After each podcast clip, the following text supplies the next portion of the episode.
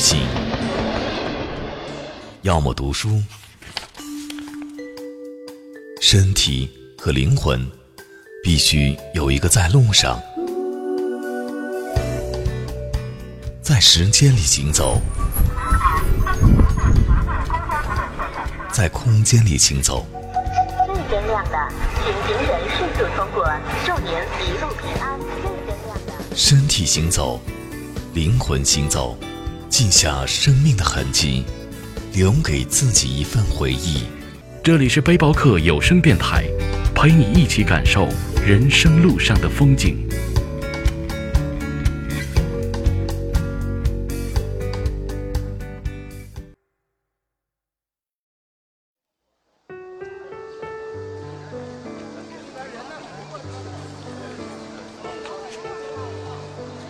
安仁中学，也许称得上是西南最大的中学，也是刘文彩付出了最后心血的地方，所以，它有一个曾用名，叫做文彩中学。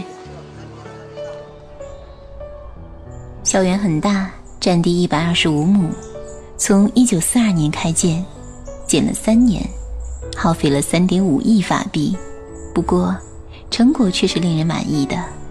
四十栋古色古香的建筑各有不同，古静通幽，宁静而美丽。为了完成新学校的筹款工作，刘文才依然四方奔走，不惜慷慨解囊。他四处网罗优秀的设计师设计图纸，他要找到优秀的老师到这所学校任教。于是，他不惜用自己每两亩的私地跟农户换每一亩的征地。来保证校园的面积，他为每位教师配备带有莲池、花圃和客厅的独门独院。他买两辆卡车送学生和老师上下学。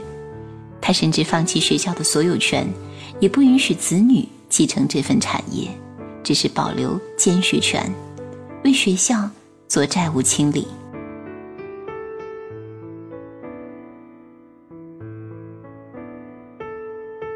刘文彩，并不是什么高雅的文人，或者是大情大义的慈善家。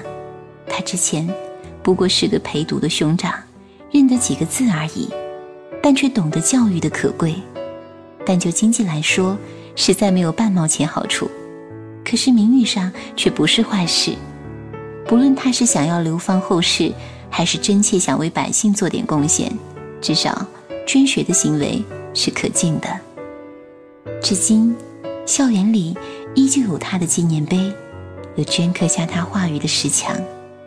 虽然那些穿凿的痕迹被一层薄薄的水泥灰遮盖，可是那些付出却是无法轻易可以抹去的。所以，这里的人们还在对此津津乐道。解放后。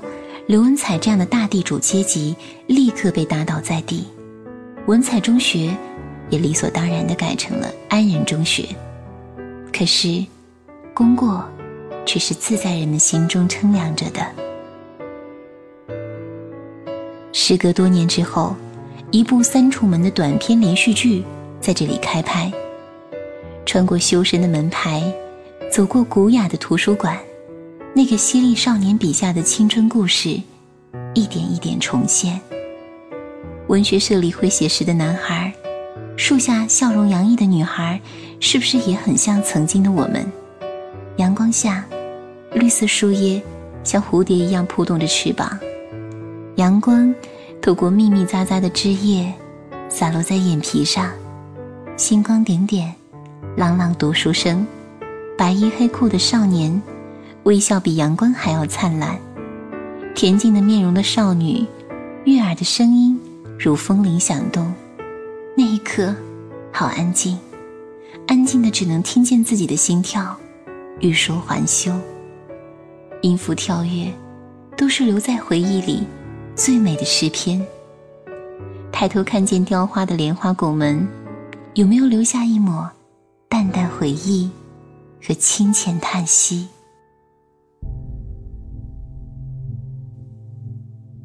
现在的安仁中学有了另一个身份——牛津大学中国分校。安中，还是那个安中，他安然站在中国的西南一隅，散发着古典又低调的奢华，却被牛津相中。合作交融，你情我愿。那些国家级文物保护的老房子不会拆除，他们在时间的尘埃中静默。可是安中，又不再是那个安中。四百平米的红色操场下，被埋下了六万个管道，那些管道足够让安人城区一圈。他们有了脱胎换骨的改变，以火箭般的速度改变。这里，除了静默、时光细痕，还有市场经济、发展浪潮，一切都在急慌慌地改变着，不甘落后，不甘寂寞。以后几年，会有更多国家、各种肤色、各种语言的学生涌进这座小镇。这个学校，剑拔弩张的贵族，尽管迈着优雅步子，却急不可耐地在灰色砖墙、白色砖线中寻找新契机。两个时代的贵族，平行在不同时代、不同空间。然后，盗墓空间里的利奥走进来。两个平面开始扭曲，于是，一个莫比斯环结成，牛津、安人有了交集，他们交汇成同一个平面，然后，我们在看似两面的平面走，却始终从这一头走到这一头，单向回归。莫比斯环的那张连接线。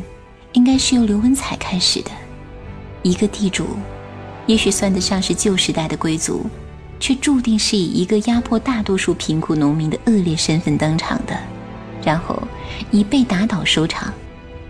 和英国那些穿着风情褶衬衫、黑丝绒礼服的贵族阶层有了太大的不同。地主、贵族，不过是阶级概念的强化罢了。任何时代难道没有这样高低贫富的分化吗？有的，一定有的。至少，刘文彩也是做过一些意识的，设立助学金帮助贫苦学生的文采中学，普通民众的孩子能畅通无阻上学去的安仁中学，都还在人们的记忆里。而这所学校，它的名字不是安仁中学，它的名字叫做。牛津大学中国分校，曾经变幻莫测的过去，曾经纷争混乱的变迁，渐渐隐去。新的的确很好，可是偶尔的时候，我还会怀念起美好的旧时光。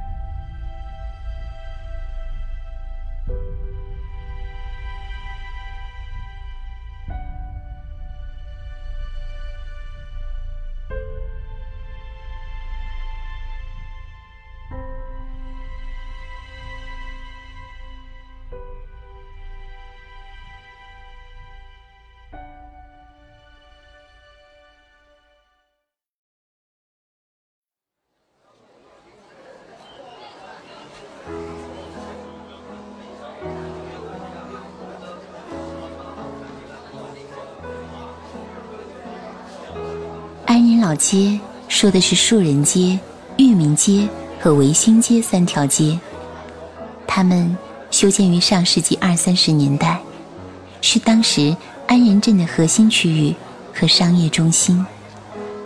老街是街景导演的最爱，浓浓的民国风情，不用装点，不用酝酿，自有发自内里的一份浑然天成，经久不变。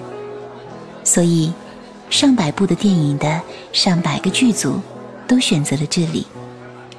于是，我们也就能找到那些似曾相识的电影画面，一阙一阙的青瓦灰墙，一帧一帧的影像定格，一圈圈的历史涟漪，在安仁老街组成了走马灯的挂图。泛黄的旧照片有细碎的裂痕，那是时光失意的流窜，内心的一点斑驳无处可藏。快乐小姐，她何以充满了愉快？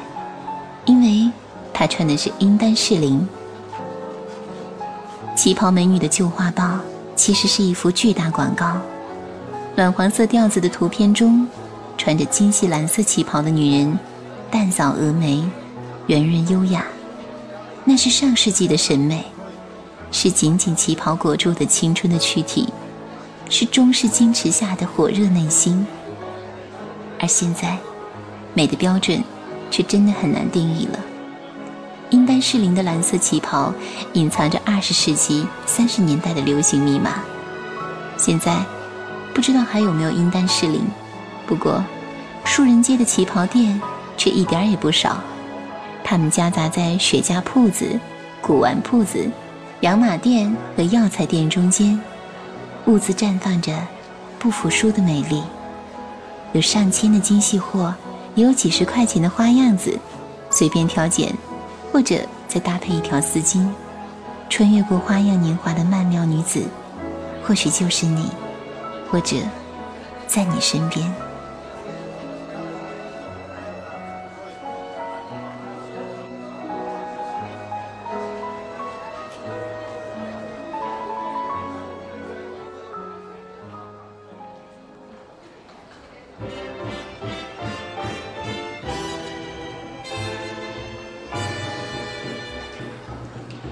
街的公馆群，也令人叹为观止。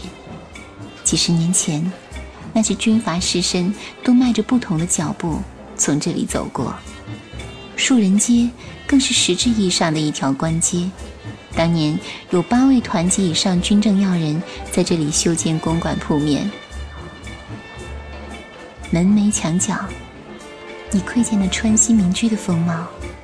深深庭院。可以嗅到浓浓西式风情，高大的门楼显出各种模样：驼峰、猫拱，或是三角。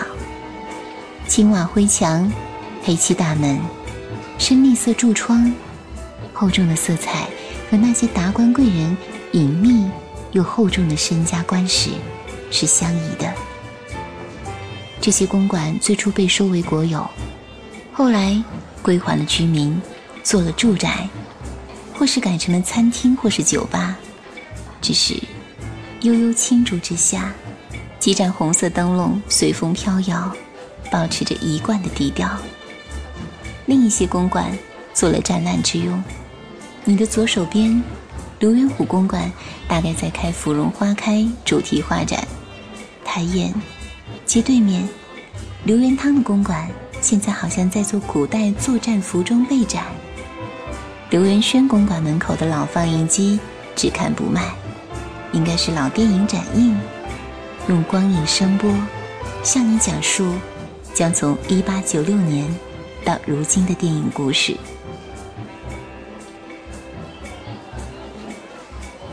再走过一排铺子，裕民街的游雪旺、军屯锅盔、绿豆花、冒菜和刨冰，点缀出了新生活的附属。边逛边吃也不耽误。路边的台湾奶茶店飘出淡淡的香草气味，浸润在心。熙熙攘攘的老街上，偶尔有黄铜铃铛当当响起，是开启褪色记忆的暗语，只看你有没有办法解开。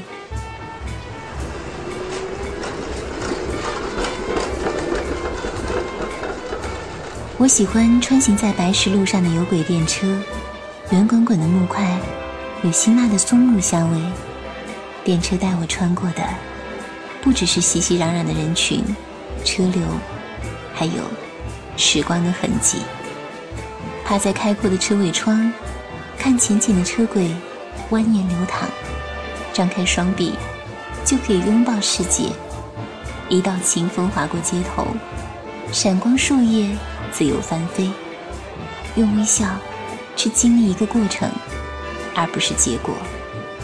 那些流失在人海之中的回忆，一点一滴，重新归入思绪，并行不悖。